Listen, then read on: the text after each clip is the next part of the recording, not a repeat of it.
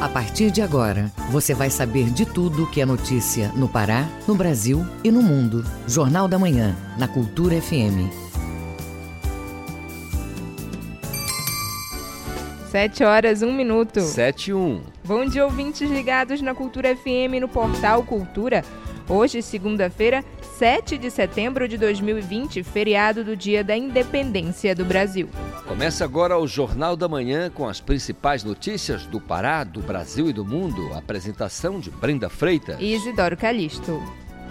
Os destaques de hoje.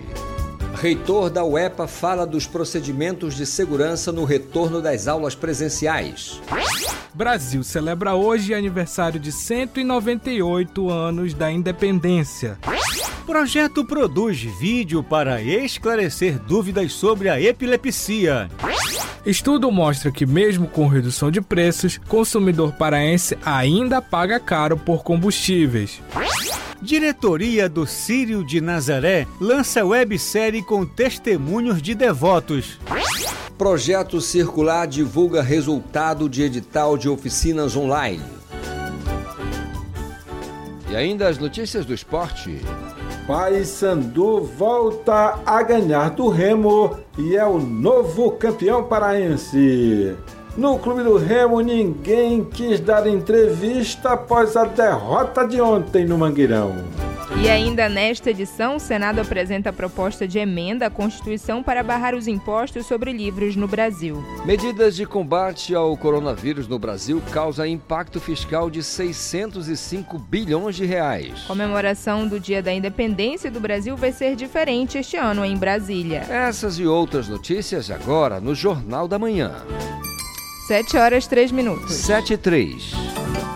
O Pará é notícia. O governo do estado entrega cheques do programa Sua Casa na região de Santarém e obras estaduais em andamento têm prazos de entrega reavaliados. Miguel Oliveira tem os detalhes. Em recente visita a Santarém, o governador Helder Barbalho entregou 102 cheques a um grupo de pessoas beneficiadas no programa Sua Casa, coordenado pela Companhia de Habitação do Pará, Coab.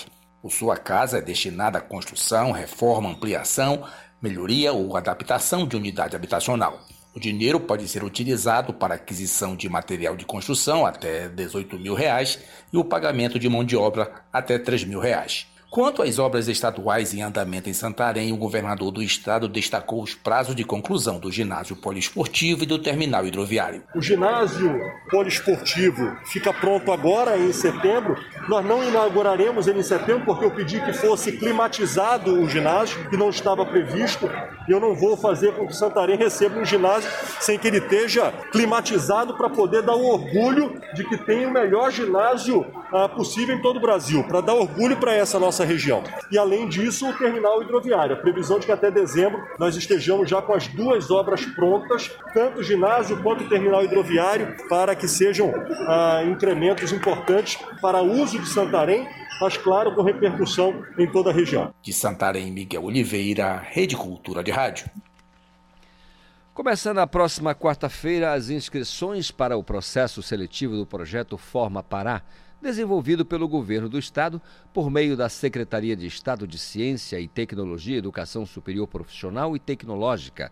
Serão ofertadas 405 vagas em cursos universitários em nove municípios. As vagas do Forma Pará serão distribuídas em duas universidades públicas, a UFOPA e a Unifespa. O edital da Universidade do Sul e Sudeste do Pará, a Unifespa, oferece 315 vagas nos municípios de Abel Figueiredo para Administração, Bom Jesus do Tocantins para Ciências Contábeis, Itupiranga com curso de Pedagogia, Jacundá para o curso de Psicologia, Zootecnia para o município de Ourilândia, em Pissarra para o curso de Medicina Veterinária e para Tailândia com Engenharia Ambiental. O período de inscrição dos dois processos seletivos vai de 9 de setembro a 22 de outubro e a taxa de inscrição é de 80 reais, com possibilidade de isenção para candidatos de baixa renda.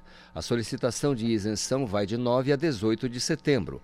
A data prevista de realização da prova de seleção do Forma Pará é 13 de dezembro em cada município onde as vagas estão ofertadas. Os editais também prevêem reserva de cotas sociais e raciais e pessoas com deficiência. Os editais estão disponíveis nos portais do governo. 7 horas e 6 minutos. 7 e 6. Jornal da Manhã. Você é o primeiro a saber. Tribunal de Justiça e parceiros promovem ação de entrega de alimentos no Oeste Paraense. Confira esses e outros destaques no Giro do Interior com o repórter Felipe Feitosa. A Promotoria de Justiça de Juruti e o Instituto Juruti Sustentável, com a parceria do Tribunal de Justiça do Pará, iniciam a partir de 11 de setembro o projeto Juruti Solidário para apoio de enfrentamento das consequências socioeconômicas da pandemia do coronavírus. O projeto terá como beneficiários 265 famílias que já foram cadastradas de 30 comunidades do município do oeste do estado. Elas vão receber alimentos. Os recursos são oriundos do Instituto Juruti Sustentável e de valores de transações penais depositados em conta judicial da comarca. O projeto deve distribuir 4 toneladas de alimentos na forma de cestas básicas. A Polícia Civil, por meio da Delegacia Especializada em Conflitos Agrários de Redenção, deflagrou uma operação de combate a crimes ambientais na Fazenda 1200, localizada no município de Ourilândia do Norte, sudeste paraense, na última sexta-feira. No local foram apreendidos 30 mil reais em ouro e mercúrio. Também foram encontradas 40 máquinas de escavação. O objetivo da operação foi investigar a invasão de terras e crimes ambientais praticados em uma área de preservação ambiental dentro da fazenda. A operação ocorreu após investigações da Ouvidoria Nacional de Colonização e Reforma Agrária de Marabá, junto ao Ministério Público Estadual. Canaã dos Carajás vai ter de maneira definitiva as instalações físicas da Universidade do Sul e Sudeste do Pará, Unifespa. A assinatura de contrato para a construção do prédio foi divulgada no Diário Oficial do município. A obra foi orçada em mais de 8 milhões de reais e vai abrigar sete turmas que já estão em andamento e também futuros cursos. A obra vai contemplar um prédio principal acadêmico, um centro de convivência, um prédio para laboratórios, ateliê de artes e um bloco administrativo com auditório. As obras vão ocorrer no espaço do Polo Universitário, ao lado do Distrito Empresarial. Felipe Feitosa, Rede Cultura de Rádio. Universidade do Estado do Pará apresenta cronograma de retorno das aulas presenciais. O formato vai misturar aulas presenciais e virtuais. Detalhes com Isidoro Calixto. As atividades presenciais da Universidade do Estado do Pará estão marcadas para o próximo dia 21 de setembro. As aulas do primeiro e do segundo semestres serão realizadas no formato híbrido, isto é, uma modalidade que mistura o ensino presencial com o não presencial por meio das tecnologias da informação e comunicação. O calendário acadêmico suplementar foi aprovado na reunião extraordinária do Conselho Universitário, CONSUM, ao final do mês passado, como explica Rubens Cardoso, reitor da UEP. A grande decisão do consumo está baseada nessa responsabilidade da universidade.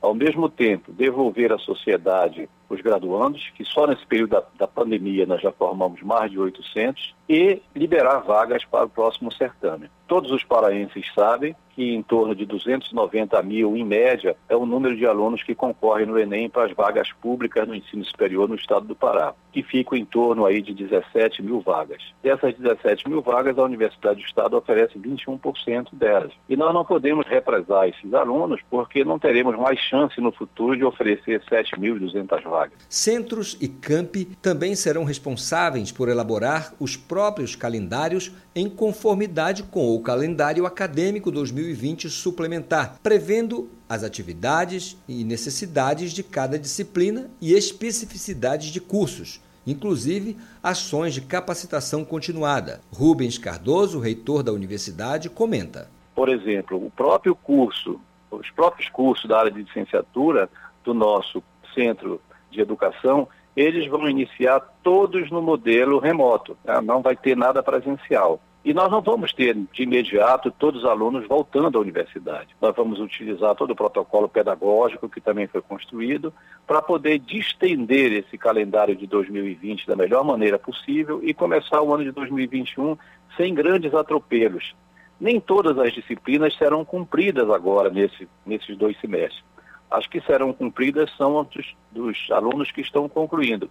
Mas das demais turmas, segundo, primeiro, segundo, terceiro, quarto ano, dependendo do curso, elas serão feitas de acordo com o componente curricular que permitir esse modelo híbrido. O protocolo de retorno é fruto de trabalho coletivo desenvolvido por um grupo designado por portaria, envolvendo gestores, docentes e discentes, que se estendeu por um longo período em função da necessidade de análises documentais e à espera dos resultados dos inquéritos epidemiológico externo e interno. Isidoro Calixto, Rede Cultura de Rádio. 7 horas 11 minutos. 7 e 11. O trânsito na cidade. Ligue para cá, para a Rádio Cultura FM, ou mande a sua mensagem no WhatsApp. Você pode mandar aqui para o WhatsApp nosso da Cultura FM, que o número é 95639933. Isso, exatamente. Mande mensagem de áudio, informações do trânsito. Não é, deixe de mandar aqui as suas informações. Agora vamos falar com o Marcelo Alencar, que está direto da redação e tem informações sobre o que fecha e o que abre hoje, Dia da Independência. Bom dia, Marcelo.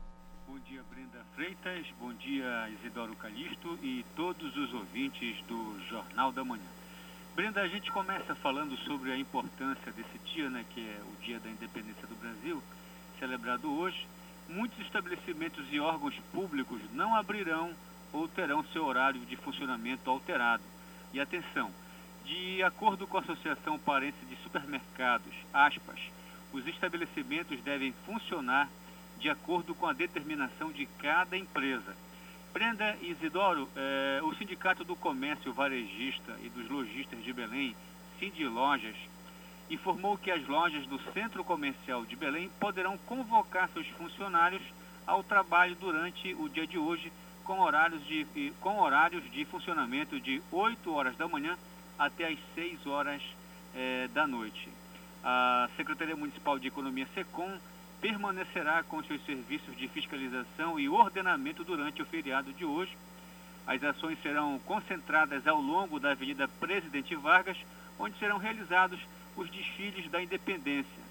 É, 20 fiscais estarão desde as 5 horas ordenando o comércio informal. Problema técnico, é, a Secretaria Municipal de Economia SECOM permanece com seus serviços de fiscalização e ordenamento durante a manhã de hoje. É, o atendimento ao público da Secretaria Municipal de Urbanismo, CEURB, não funcionará durante hoje, com exceção do serviço de iluminação pública, funcionando pelo telefone 0800, é, 0800 400 0300 das 8 horas da manhã às 9 horas da noite. Durante o feriado, a Superintendência Executiva de Mobilidade Urbana de Belém, CEMOB, também não funciona. Espaços de acolhimento 24 horas da Fundação Papa João 23, FUNPAPA, irão funcionar normalmente durante o dia todo. Segundo a Secretaria de Estado de Planejamento e Administração CEPLAD, todas as estações cidadania do Estado estarão fechadas é, hoje. E um detalhe, a Fundação Emopa informa que nesse feriado a unidade de coleta castanheira funcionará de 7 e meia da manhã às 5 horas da tarde e o Hemocentro Regional de Marabá funciona é, de 7 da manhã a 1 hora da tarde.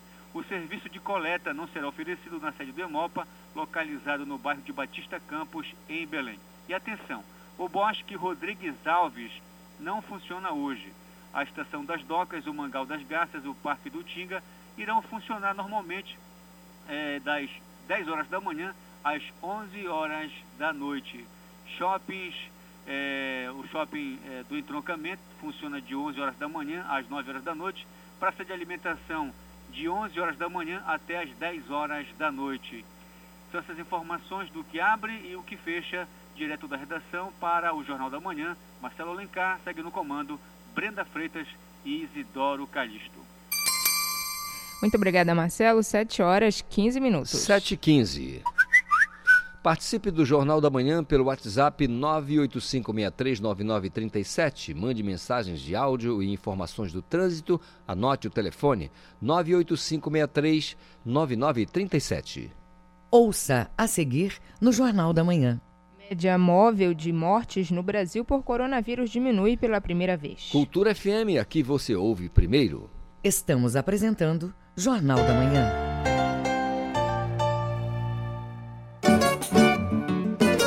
o Chorinho e os Chorões no Brasileiríssimo. Terça, oito da noite.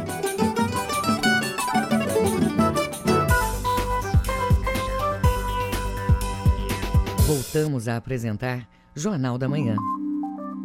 Previsão do tempo.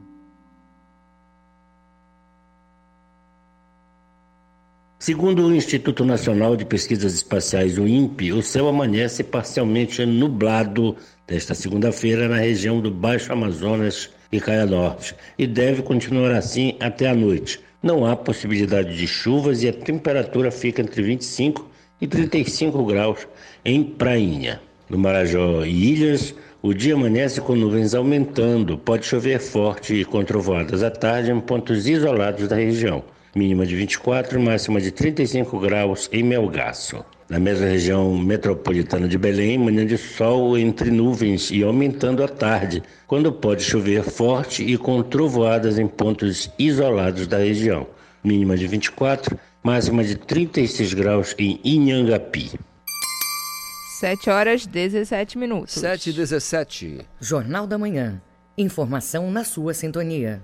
O Brasil comemora o aniversário de 198 anos de independência. O ato político, econômico, social e cultural levou décadas para ocorrer e foi fundamental para a construção de uma unidade nacional. Na reportagem de Pedro Valdez, você confere a importância desse processo para a consolidação do que conhecemos hoje como a nação brasileira. Acompanhe. Em 7 de setembro de 1822, nas margens do rio Ipiranga, em São Paulo, Dom Pedro gritou: Independência ou morte. A famosa frase dos livros de história veio de um contexto muito importante, onde os brasileiros da época queriam chamar esse território de nosso. Naquele momento, o Brasil já tinha deixado de ser colônia e era vinculado a Portugal. Essa necessidade pela independência virou uma situação política insustentável o que gerou nos episódios que resultaram a emancipação do país. Foi aí o começo da nossa identidade própria e a garantia de soberania como nação, de acordo com a avaliação do historiador Michel Pinho. A ligação que nós temos em relação aos dias de hoje, tanto tempo depois, quase 200 anos depois, é a garantia da nossa soberania. Nós somos brasileiros, temos uma naturalidade, fazemos parte de uma nação muito vasta, com cultura e manifestações linguísticas muito diferentes, mas somos brasileiros. Então, mais do que pensar nas diferenças, a gente tem que pensar naquilo que nos une. Apesar de altos e baixos na história, hoje o país é um dos que mais cresceu desde a independência. Toda a luta pela conquista da liberdade é algo que precisa ser comemorado, de acordo com o chanceler do Círculo Monárquico de Belém, Ósimo Noronha. É a reafirmação da nossa nacionalidade de que nós somos uma nação única, com o esforço dos nossos antepassados em criar esta grande nação de tamanho continental, onde todos nós falamos a mesma língua, um país rico. Então, a independência foi um fruto de muita luta temos que comemorar. A data de 7 de setembro é marcada por vários desfiles cívico-militares país afora, mas esse ano, por causa da pandemia de Covid-19, houve o cancelamento dos eventos para evitar aglomerações. Pedro Valdez, Rede Cultura de Rádio. O trânsito na cidade. Agora as notícias do trânsito na capital neste feriado de 7 de setembro com João Paulo Seabra. Bom dia, João. Olá, bom dia, Isidoro Calixto, Brenda Freitas e ouvintes do Jornal da Manhã. É, hoje, feriado, sempre fica aquela dúvida se realmente as ruas estão tranquilas, quais são as ruas que já apresentam uma movimentação. E vamos falar sobre isso então, começando no bairro do Nazaré, na travessa 14 de abril, tem três quarteirões com trânsito moderado, começando na Avenida Gentil Bittencourt, e, de acordo com o aplicativo de mobilidade urbana, a velocidade média dos motoristas nesse perímetro é de 13 km por hora, portanto, lentidão nesse trecho, que compreende alguns estabelecimentos, como, por exemplo, o Hospital Ofir Loyola. E agora falando um pouco sobre o bairro de Canudos, a rua São Domingos também apresenta lentidão com 13 km por hora, que os condutores estão levando para fazer desde a passagem Bom Sossego até a passagem Brasília. Logo, é uma boa extensão que pede um pouco mais de paciência dos condutores. Agora, começando a pegar alguns bairros como Cremação e São Brás, a Avenida Alcindo Carcela está com um pouco mais de velocidade, mas ainda assim está com trânsito moderado desde a Avenida Nazaré, passando ao lado do Museu Paraense Emílio Guild, por alguns supermercados e prédios e só melhorando o fluxo na Rua dos Caripunas, no bairro da Cremação. E no conjunto Império Amazônico, localizado na entrada pela Almirante Barroso, a passagem Getúlio Vargas tem muita lentidão e engarrafamento de 5 km por hora no sentido da Avenida Almirante Barroso. E na BR-316, a pergunta que fica hoje é como está o trânsito na saída. E a boa notícia é que se alguém quiser fazer aquele bate-volta rápido e somente agora passar amanhã em algum balneário, a rodovia não tem nenhum ponto de congestionamento em nenhum dos municípios aqui da região metropolitana de Belém, nenhum, em nenhum dos dois sentidos também. Então talvez seja uma boa opção para algum local mais próximo aqui. Só tem realmente alerta de um buraco na via que é próximo à rua Belo Horizonte, depois do viaduto do Coqueiro, no sentido de Ananindeu, Marituba. E voltando para Belém, atravessa o Maitá, no bairro do Marco, tem 6 km por hora em direção à Avenida Almirante Barroso. E de acordo com as câmeras do CIOP, o Centro Integrado de Operações, tem tranquilidade na DOCA com a Avenida Boa Ventura da Silva, portanto, logo no início da DOCA, os carros que vêm da José Malché vão encontrar tranquilidade. E na Augusto Montenegro, no quilômetro 9, nos dois sentidos também, tranquilidade. Assim como na Bernardo Saião com a Avenida José Bonifácio, é, ali no bairro do Guamá. E lembrando que a Rua do Utinga está adotando sentido único a partir de hoje, segunda-feira, feriado, dia 7. Muitas pessoas estão indo ali para o Parque do Utinga e essa, o trecho da Avenida João Paulo II, ali na altura do bairro do Curió-Utinga, desde do, da sexta-feira, o fluxo de veículos no sentido Belém, BR, para obras de drenagem são realizadas pela Secretaria Municipal de Saneamento. E visando garantir um melhor acesso a quem busca o Parque do Tinga nesse período das obras que estão acontecendo, a Rua do Tinga está adotando sentido único a partir de hoje, com acesso exclusivo para quem trafega pela Almirante Barroso em direção ao parque. Assim então, portanto, quem deseja visitar o Parque do Tinga deve seguir pela Almirante Barroso e acessar a Rua do Tinga.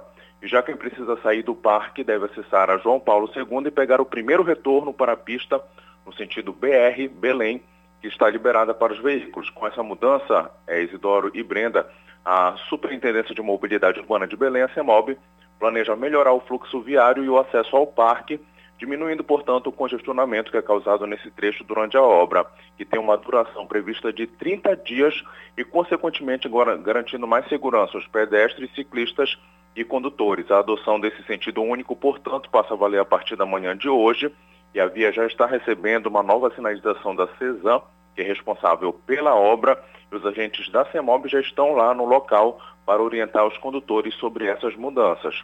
É com vocês aí no estúdio, Isidoro Calixto e Brenda Freitas, João Paulo Seabra para a Rede Cultura de Rádio. Muito obrigado, João Paulo Seabra, falando ao vivo sobre o trânsito na capital, pela participação. Muito obrigado, João. 7 horas 24 minutos. 7 e 24. Jornal da Manhã. Você é o primeiro a saber. Em alusão ao Dia da Conscientização Latino-Americano de Epilepsia, o projeto de extensão Apoiar da Universidade Federal do Pará realiza o evento Conscientiza Epilepsia. A iniciativa é do projeto Apoiar. Na programação tem vídeos onde profissionais esclarecem dúvidas relacionadas às doenças a programação segue até o dia 9 de setembro. O repórter Marcelo Alencar tem os detalhes.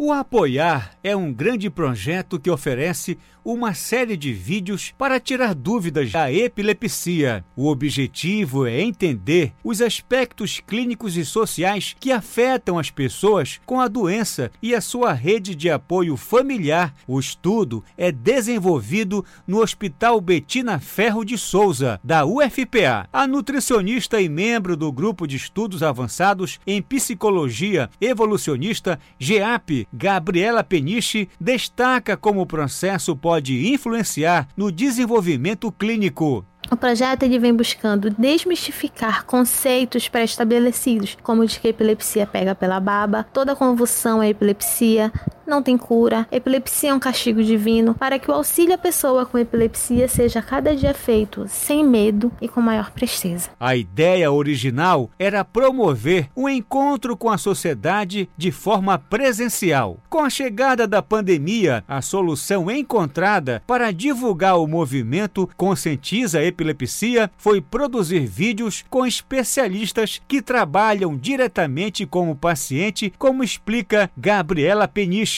Para que eles possam falar sobre os aspectos relevantes aos tipos de epilepsia, aspectos psicológicos, tratamento medicamentoso, tratamento cirúrgico, uso de dispositivos para controles de crises como VNS e uso de cannabis. Cada profissional foi convidado a abordar um tema em um vídeo curto, falando os principais aspectos que envolvem cada tema. O evento Conscientizar Epilepsia segue até quarta-feira, dia 9. As lives estão disponíveis diariamente na página da GEAP no Instagram, arroba GEAPUFPA.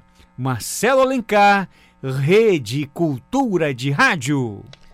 Média móvel de mortes no Brasil por coronavírus diminuiu pela primeira vez. Mas especialistas alertam para a fase ascendente da pandemia em alguns estados. Detalhes com o Leno Falck. O Brasil encerrou a última semana com uma marca importante desde o início da pandemia do novo coronavírus. Ao final de sábado, a média móvel de mortes pela Covid-19 teve a primeira queda. A redução foi de 17% nos últimos sete dias, contados até sábado, em relação aos dados registrados em 14 dias. Com isso, a média móvel foi de 819 mortes diárias. Paulo Ernesto Guevre Filho, coordenador da Câmara Técnica de Infectologia do Conselho Regional de Medicina do Rio Grande do Sul, observa com cautela essa redução. A gente precisa aguardar mais algumas semanas para confirmar que essa tendência continue. Mas já é uma informação positiva. Desde o início da pandemia, a gente não tinha essa, visto essa queda ainda ainda o número de mortes continua num patamar muito alto. E se nós considerarmos que esse número relacionado a todo o Brasil, a gente vai ver que tem estados que estão com números muito baixos, porque já passaram pelo pior da pandemia, enquanto outros estados ainda estão numa fase ascendente da pandemia. Nesses estados, principalmente, a prevenção tem que ser reforçada e os cuidados mantidos. Três estados apresentaram alta de mortes na última semana: Amazonas, Tocantins e Ceará. Marcos Bolos, infectologista e professor da Faculdade de Medicina da USP, acredita que a queda vai permanecer, mas de maneira lenta, podendo haver variações. Claro que a preocupação é sempre o fato de que nós temos uma flexibilização grande, muita gente nas praias nessa época, e isso pode dar um pequeno repique, né? Então essa é uma situação concreta.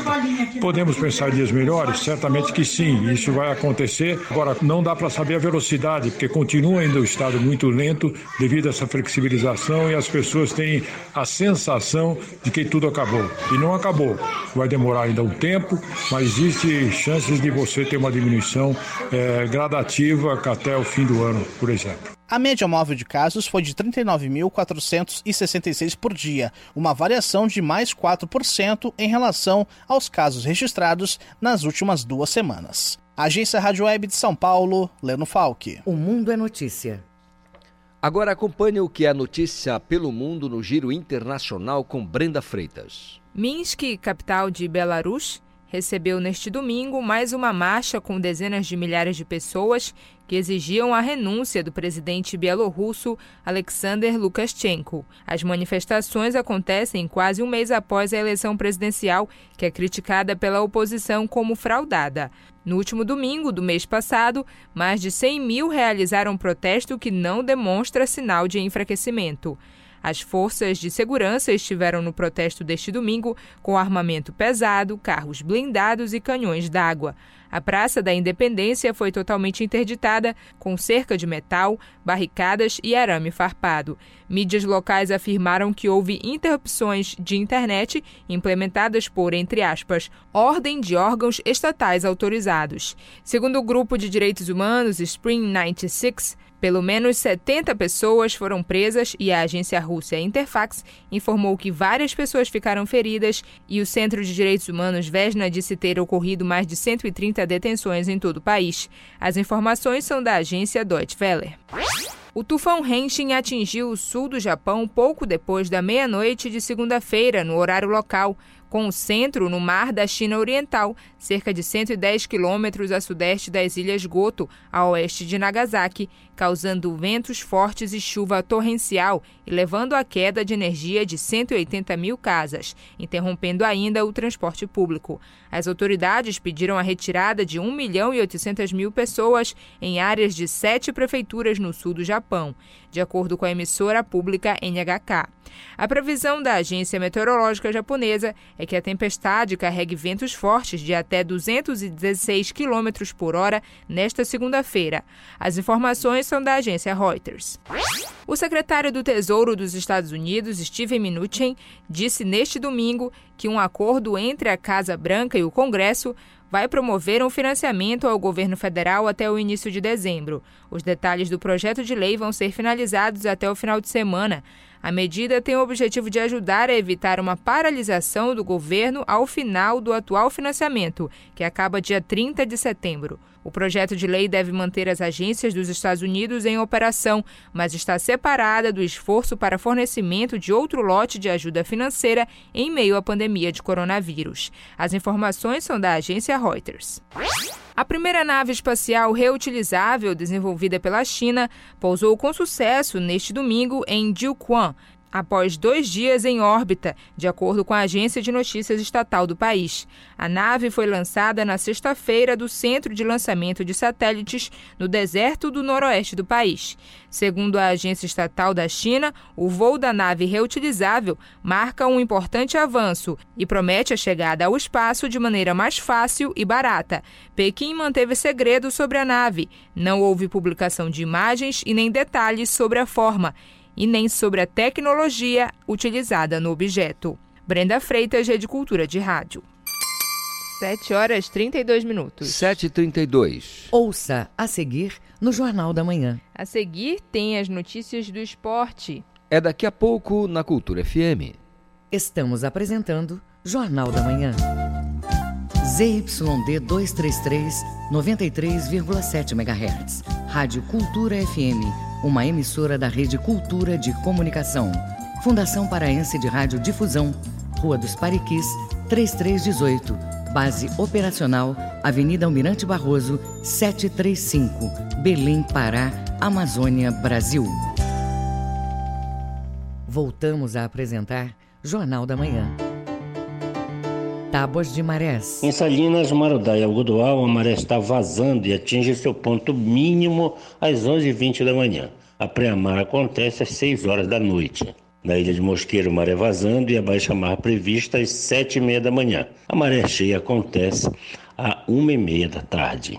Porto de Belém, maré vazando com baixa-mar prevista às 15 para as 9 da manhã e pré-mar às 15 para as 2 da tarde. No porto de Vila do Conde, Barcarena, maré vazando com baixa mar, prevista às 9h20 da manhã e pré-mar às 2h30 da tarde. No Trapiche de Breves, na ilha do Marajó, a maré está enchendo e atinge a pré-mar às 9h30 da manhã. A maré baixa acontece às 4h30 da tarde. 7 horas 34 minutos. 7h34. Esporte. Vamos saber agora as notícias do esporte com Manuel Alves. A bola rolou ontem na volta do futsal paraense. Foi a primeira rodada do torneio Beneguiar com dois jogos ontem no ginásio da Escola Madre Celeste da Marambaia. Smack 6 meia dúzia, Cruzeiro de Santa Isabel 1 e Adibas de Abaitetuba 3, Achajus 2 o torneio Benaguiar, que dá ao campeão uma vaga para a Liga Norte de Futsal, que este ano será disputada em Santarém, no Oeste Paraense. E o Paysandu é o novo campeão paraense de futebol profissional. Levantou a taça ontem à noite no Estádio Mangueirão com a vitória de 1 a 0 sobre o clube do Remo, gol de Uchoa aos 51 minutos do segundo tempo. O Paysandu que jogava pelo empate por ter vencido o primeiro jogo na quarta-feira por 2 a 1. O jogo teve duas expulsões, Fredson pelo Remo e Luiz Felipe pelo Paysandu. Ainda no gramado do Mangueirão, o Shoa falou sobre o triunfo e reconheceu que não foi nada fácil levantar a taça nesses dois jogos. Sim, principalmente nesse jogo. A gente sofreu muito. mas tem que enaltecer o grupo. O grupo todo está de parabéns, correu e lutou até o final. O Show disse também que foi a primeira vez que ele fez um gol numa decisão de campeonato e disse para quem ele dedicou o gol marcado. Primeira vez, sempre bom, importante. Fazer o gol ainda da vitória é muito bom. Pra Laura, minha filha, ela tinha pedido no último jogo e eu não fiz, ela me cobrou. Pô, papai, você prometeu. E agora tá aí, graças a Deus pude fazer o gol e a gente ser campeão. O time todo tá de parabéns. Outro que também falou sobre a conquista da Taça Estrela do Norte foi o zagueiro Mikael, que recebeu o troféu das mãos do presidente da Funtelpa, Hilbert Nascimento. Essa taça ela tem um preço muito alto. Nós estamos pagando um preço muito alto, estamos conquistando, é muito merecido. O grupo está de parabéns. Tanto é o grupo que, que, encerrou o jogo da final é completamente do grupo que, que começou, então é, o grupo todo está de parabéns é, mostrou a força do grupo e com certeza dá uma, uma segurança para o resto da temporada, mas é, a gente quer conquistar, a gente quer mais ainda.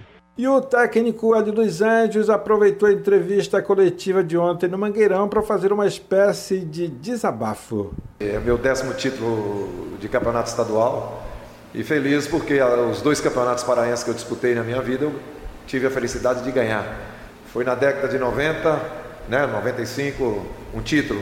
15 anos depois, muitas vezes é tido como burro, ultrapassado, é, velho, é, já não sabe mais nada, é, todos os adjetivos chulos, né? Eu sei que quando perde, o treinador recebe, mas levantar taça é para poucos, tá? E graças a Deus levantamos mais uma taça pelo clube, pelos meus jogadores, pelos meus familiares é, e pela minha vida profissional reta, sempre buscando o melhor e sempre sendo realmente um administrador de sonhos, como foi o caso desse título. Lembrando que esse foi o título do campeonato de número 48 da história do Paysandu. O Clube do Remo tem 46 títulos conquistados. O Remo que após a derrota de ontem decidiu que ninguém ia dar entrevista. É por isso que ninguém do Remo falou hoje aqui no Jornal da Manhã. Agora, Clube do Remo e Paysandu voltam as suas atenções para a Série C do Campeonato Brasileiro. Quarta-feira agora o Paysandu joga no Estádio da Cruzu às 8 horas da noite contra o Jacuipense da Bahia. E o Remo joga na quinta-feira às 8 horas da noite em Campina Grande contra o 13 da Paraíba. Com isso, nós encerramos o Bloco do Esporte hoje aqui no Jornal da Manhã desta segunda-feira. Jornal da Manhã que segue aqui pela 93.7 Rádio Cultura FM e a Rede Cultura de Rádio. 7 horas 38 minutos. 7h38. Fique sabendo primeiro, Jornal da Manhã, aqui na Cultura FM. Pesquisa do Diese Pará mostra que paraense ainda paga um valor alto pelos combustíveis. Mesmo com redução anunciada nos últimos dias pela Petrobras, o impacto pode não chegar na parte final da cadeia de consumo. O repórter Pedro Valdez traz os números e o cenário relacionado aos gastos em gasolina e diesel.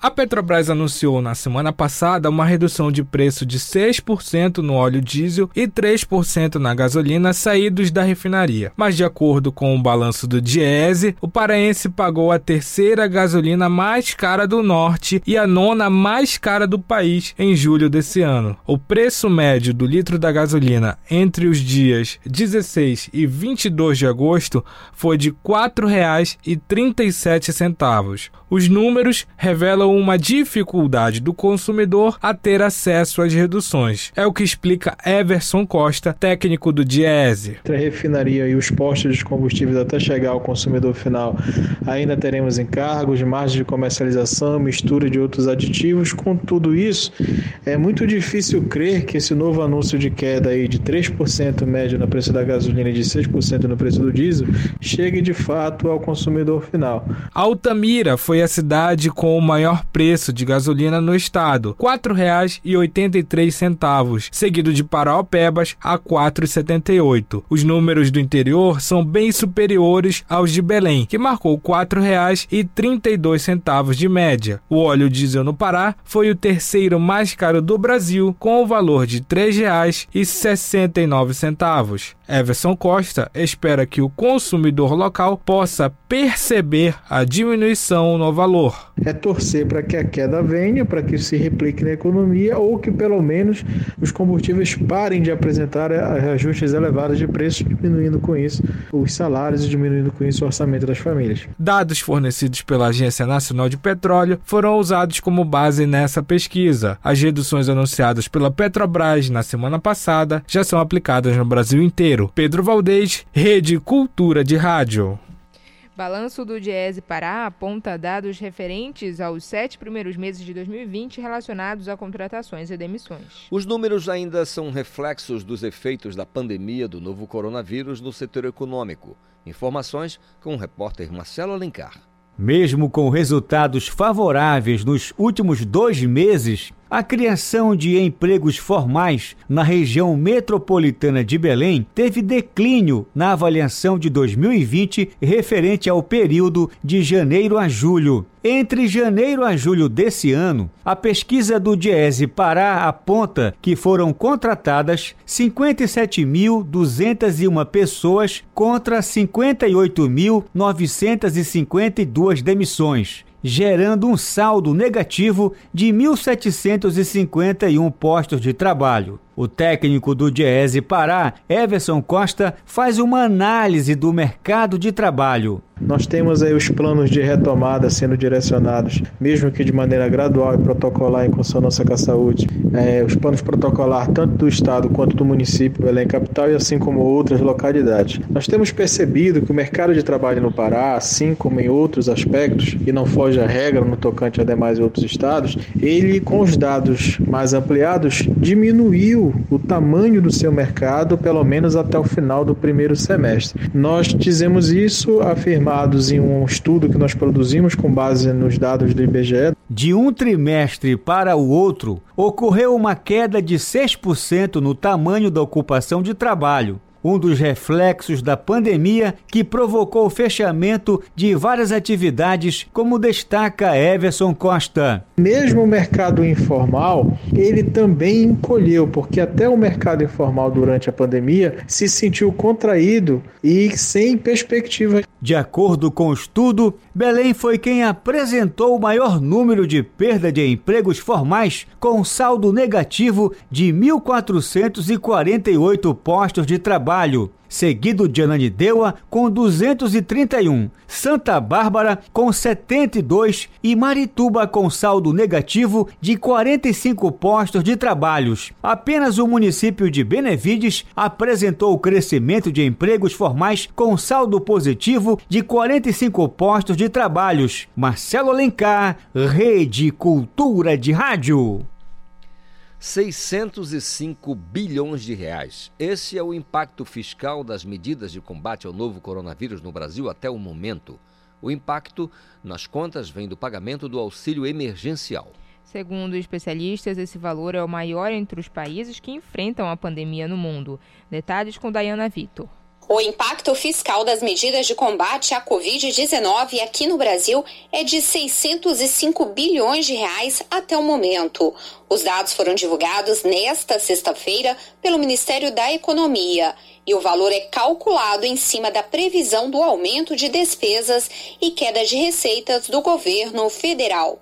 Do total de 605 bilhões de reais, mais de 584 bilhões são em despesas e 20 bilhões e 600 milhões em receitas. O secretário especial de Fazenda do Ministério da Economia, Valderi Rodrigues, detalhou como é feito esse cálculo. O primeiro segmento é o segmento das receitas, 20,6. Segundo segmento é das despesas, onde já tem dotação orçamentária e toda a tramitação legislativa, 569,6. E o terceiro segmento é o segmento é, sem dota, de despesas sem dotação orçamentária, que é de cerca de 14,8 bilhões. Os números consideram a projeção de queda de 4,7% do PIB, Produto Interno Bruto, em 2020 por causa da pandemia do novo coronavírus. Lembrando que o PIB é a soma de todas as riquezas produzidas no país. O maior impacto nas contas do governo vem do pagamento do auxílio emergencial No total, serão cinco parcelas de 600 reais e quatro de 300 até o fim do ano. E essa ajuda representará quase 322 bilhões de reais aos cofres públicos. Além disso, os estados e municípios devem receber mais de 120 bilhões de reais por meio de medidas que incluem o auxílio financeiro do governo, renegociações de dívidas com a União, bancos e organismos internacionais. A maior parte do dinheiro, mais de 64 bilhões de reais, vai para o Sudeste e outros 20 bilhões para o Nordeste. O secretário especial de Fazenda, Valderi Rodrigues, comparou que o gasto com medidas de combate à Covid-19 é maior aqui no Brasil do que em outros países. Uma comparação internacional, esses 8,4 que está listado aí, está apontado em amarelo do Brasil, ele está acima da média dos países avançados, que é 7,1, e bem acima da média dos países emergentes, que é 4,3% do PIB. E mostra que o Brasil tem sido célere, com alta efetividade é, e zelo com essas, nessas questões, com todas essas despesas, a previsão é que o déficit do governo federal fique em mais de 866 bilhões de reais, ou seja, mais de 12% do PIB. Da Rádio Nacional em Brasília, Dayana Vitor.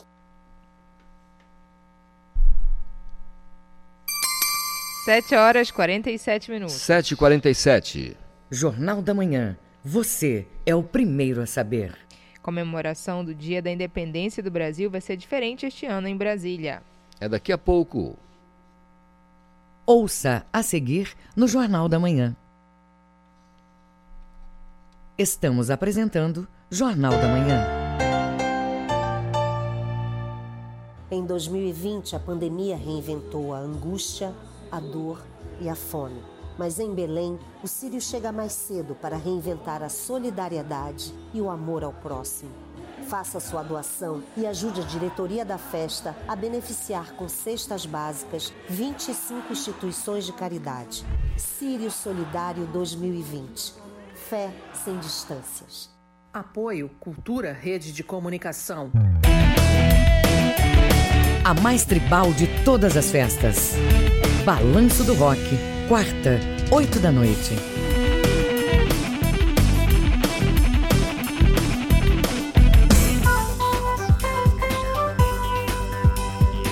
Voltamos a apresentar Jornal da Manhã.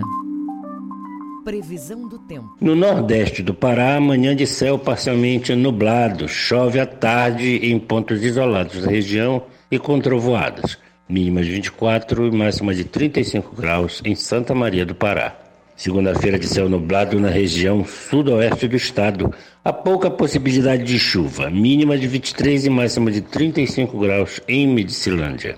No sudeste paraense, tempo seco, muito sol, poucas nuvens. Não há possibilidade de chuva para hoje. Mínimas de 19, máxima de 39 graus em Redenção. 7 horas 48 minutos. 7h48. Jornal da Manhã. Informação na sua sintonia. No quadro de Economia e Finanças de hoje, saiba onde achar fontes confiáveis com dicas de investimentos, planejamento financeiro e administração, além de contabilidade. Ouça com o educador financeiro Pedro Loureiro. Bom dia. Muitos ouvintes me enviaram mensagens perguntando onde buscar informações sobre os temas abordados neste comentário. Eu não gosto muito de fazer indicações, pois a maioria das fontes estão em dois grupos. No primeiro, a linguagem é muito técnica e pouco o leigo aproveita. O segundo é disponibilizado por quem não tem informação na área, gerando muita insegurança. Por isso, nem sempre é fácil indicar uma fonte segura. Eu ia esquecendo, mas tem também as fontes disponibilizadas por operadores do mercado. Mais ou menos assim: uma corretora de valores mobiliários dando dicas sobre valores mobiliários que são negociados por ela mesma. Estranho, né? Não é de hoje que o mercado está precisando de regulação nos canais de informação sobre investimentos financeiros. Vejam bem, é grande a quantidade de gente falando em administração sem ser administrador. Em finanças e investimentos, tem formação e certificação na área. De contabilidade, sem ser contador, e por aí vai. Lembrem que eu já mostrei aqui algumas análises feitas sobre revistas que dão dicas onde investir no ano seguinte. A margem de erro é enorme. Então, como vou responder a esta pergunta dos ouvintes? Surgiu um podcast sobre administração e contabilidade, incluindo em seu conteúdo investimentos financeiros, gestão de micro e pequenos negócios, marketing e muito mais. Tem também dicas de comunicação empresarial. Não é um único podcast de qualidade no mercado, claro, mas eu posso garantir que as informações são geradas por pessoas com formação nestas áreas e em linguagem para leigos. Chama-se administrar.online e está nos agregadores Anchor, FM, Castbox e Spotify. Vale a pena dar uma conferida. Fora isso, para aprender só vejo outras três fontes seguras: livros, cursos e comentários, como este do Jornal da Manhã. Comentários feitos por quem é certificado na área, sem adivinhação. Não podemos dar ouvido a gente sem formação em administração ou finanças falando de administração e finanças. Por sinal, 9 de setembro é o dia dos profissionais da administração. E aí vai uma dica final. Antes de contratar administradores, verifique com o Conselho Regional de Administração a habilitação profissional do candidato ou candidata. É mais seguro. Envie suas perguntas e sugestões para contato@pedroloureiro.adm.br. Eu sou Pedro Loureiro, educador financeiro e professor de Administração e de Gestão Pública para o Jornal da Manhã. Comemoração do Dia da Independência do Brasil vai ser diferente este ano em Brasília. Detalhes com o repórter Yuri Hudson. Segunda-feira, 7 de setembro, Dia da Independência do Brasil e tradicionalmente dia de desfile cívico em todo o país. Mas estamos em 2020, um ano diferente de todos devido à pandemia do novo coronavírus. Por isso, neste 7 de setembro, não teremos o tradicional desfile realizado na esplanada dos ministérios em Brasília. Mas isso não vai impedir a comemoração da data pelo presidente da República Jair Bolsonaro. Está prevista uma mini parada militar no Palácio do Alvorada com hasteamento da bandeira, um mini desfile e também sobrevoo da Esquadrilha da Fumaça pela região central de Brasília para celebrar a data. O evento será bem menor que o tradicional. Ministros, integrantes do governo e poucos convidados devem participar do ato. A imprensa também poderá acompanhar a cerimônia de longe lá no Palácio do Alvorada, residência oficial da presidência. O ato, marcado para as 10 horas da manhã, também poderá ser acompanhado pela TV Brasil e nas redes sociais da Presidência da República. Agência Rádio Web de Brasília, Yuri Hudson. Circular recebe propostas para oficinas gratuitas que serão feitas na modalidade online. Ouça na matéria de Isidoro Calixto.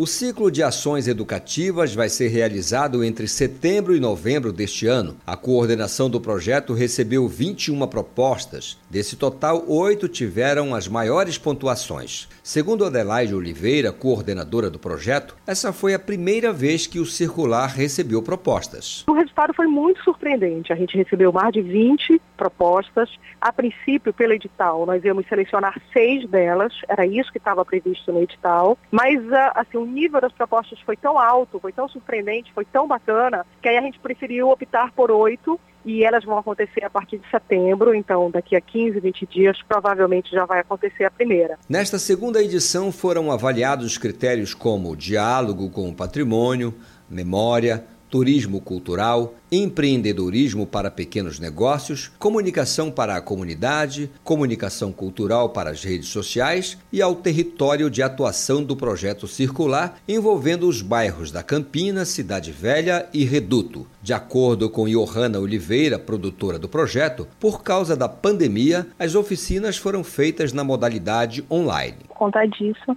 nós lançamos um edital, que é o edital é, Ciclo de Ações Educativas do Projeto Circular, convidando os produtores culturais paraenses que enviassem propostas para a gente. Agora, a equipe gestora deve se reunir com os proponentes selecionados para elaborar o cronograma de realização e divulgação da abertura de inscrições ao público pelo site do projeto. Todas as oficinas serão gratuitas, mas com número de vagas reduzido como explica Adelaide Oliveira. Elas vão abrir para 20 pessoas, outras vão abrir para 10 pessoas, porque depende muito do conteúdo e do resultado de cada oficina. muitos desses resultados, né, a gente espera, por exemplo, é, tem gente que está é, pensando um produto que vai ser um conto, então isso a gente vai colocar nas redes sociais do, do, do Circular, tem muito conteúdo interessante que vai falar sobre comunicação, sobre divulgação, sobre empreendedorismo. Isidoro Calixto, Rede Cultura de Rádio. Senado apresenta proposta de emenda à Constituição para barrar os impostos sobre livros no Brasil. Detalhes com o repórter Yuri Hudson. A proposta de reforma tributária entregue pelo governo federal em julho traz um ponto polêmico: o fim da desoneração para editoras de livros, revistas e jornais.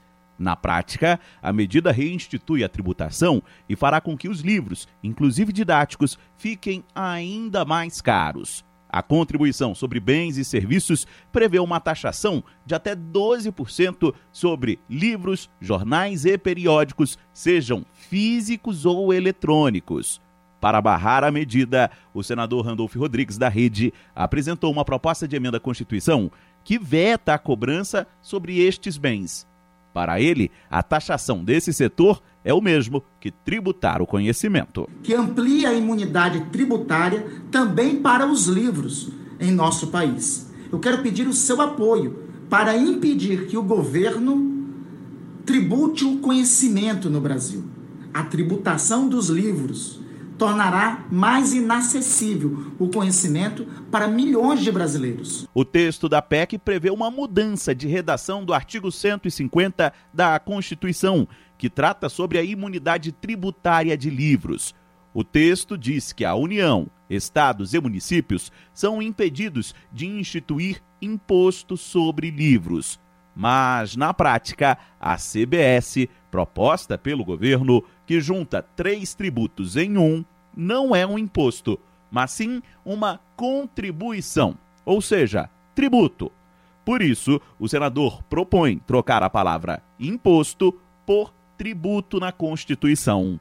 A PEC 31 já alcançou o apoio de 27 senadores e foi protocolada nesta segunda-feira no Senado. Agência Rádio Web, de Brasília, Yuri Hudson. Agenda Cultural.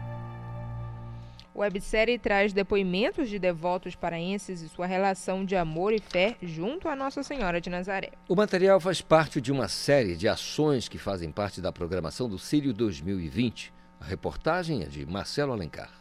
A pedagoga Maralice Holanda, que é devota de Nossa Senhora de Nazaré há seis anos, aponta que a série veio num momento muito importante. Ouvi depoimentos de gente que superou alguma dificuldade, todos nós passamos.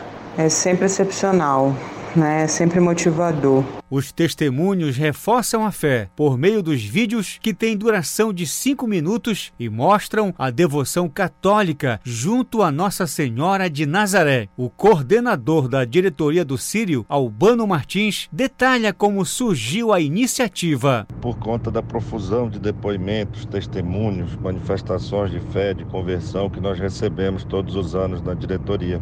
Inicialmente, este ano de 2020, Usamos nove destes testemunhos para enriquecer o nosso livro das peregrinações. Cada um dos capítulos acompanha um testemunho. Toda sexta, o um novo episódio será lançado. Cada vídeo foi gravado em uma igreja diferente da cidade, que destaca o acolhimento e a convivência dos fiéis. Albano Martins fala outras informações sobre o projeto. Quatro episódios já produzidos para o mês de setembro, mas esperamos prosseguir com essa prática, implementando uma programação regular e permanente. As transmissões da websérie Testemunhos acontecem exclusivamente na TV Sírio, no canal youtube.com barra TV Sírio, a partir das 5 horas da tarde. Marcelo Alencar, Rede Cultura de Rádio. 7 horas e 59 minutos. 7h59. Termina aqui o Jornal da Manhã desta segunda, 7 de setembro de 2020. Apresentação Isidoro Calixto. E Brenda Freitas. Se você perdeu essa ou outras edições do Jornal da Manhã, acesse a conta do Jornalismo Cultura no castbox.fm. Outras notícias você confere a qualquer momento na nossa programação. Vem aí o Conexão Cultura com a apresentação de Adil Bahia. Uma excelente segunda-feira para você e até amanhã. O Jornal da Manhã é uma realização da Central Cultura de Jornalismo.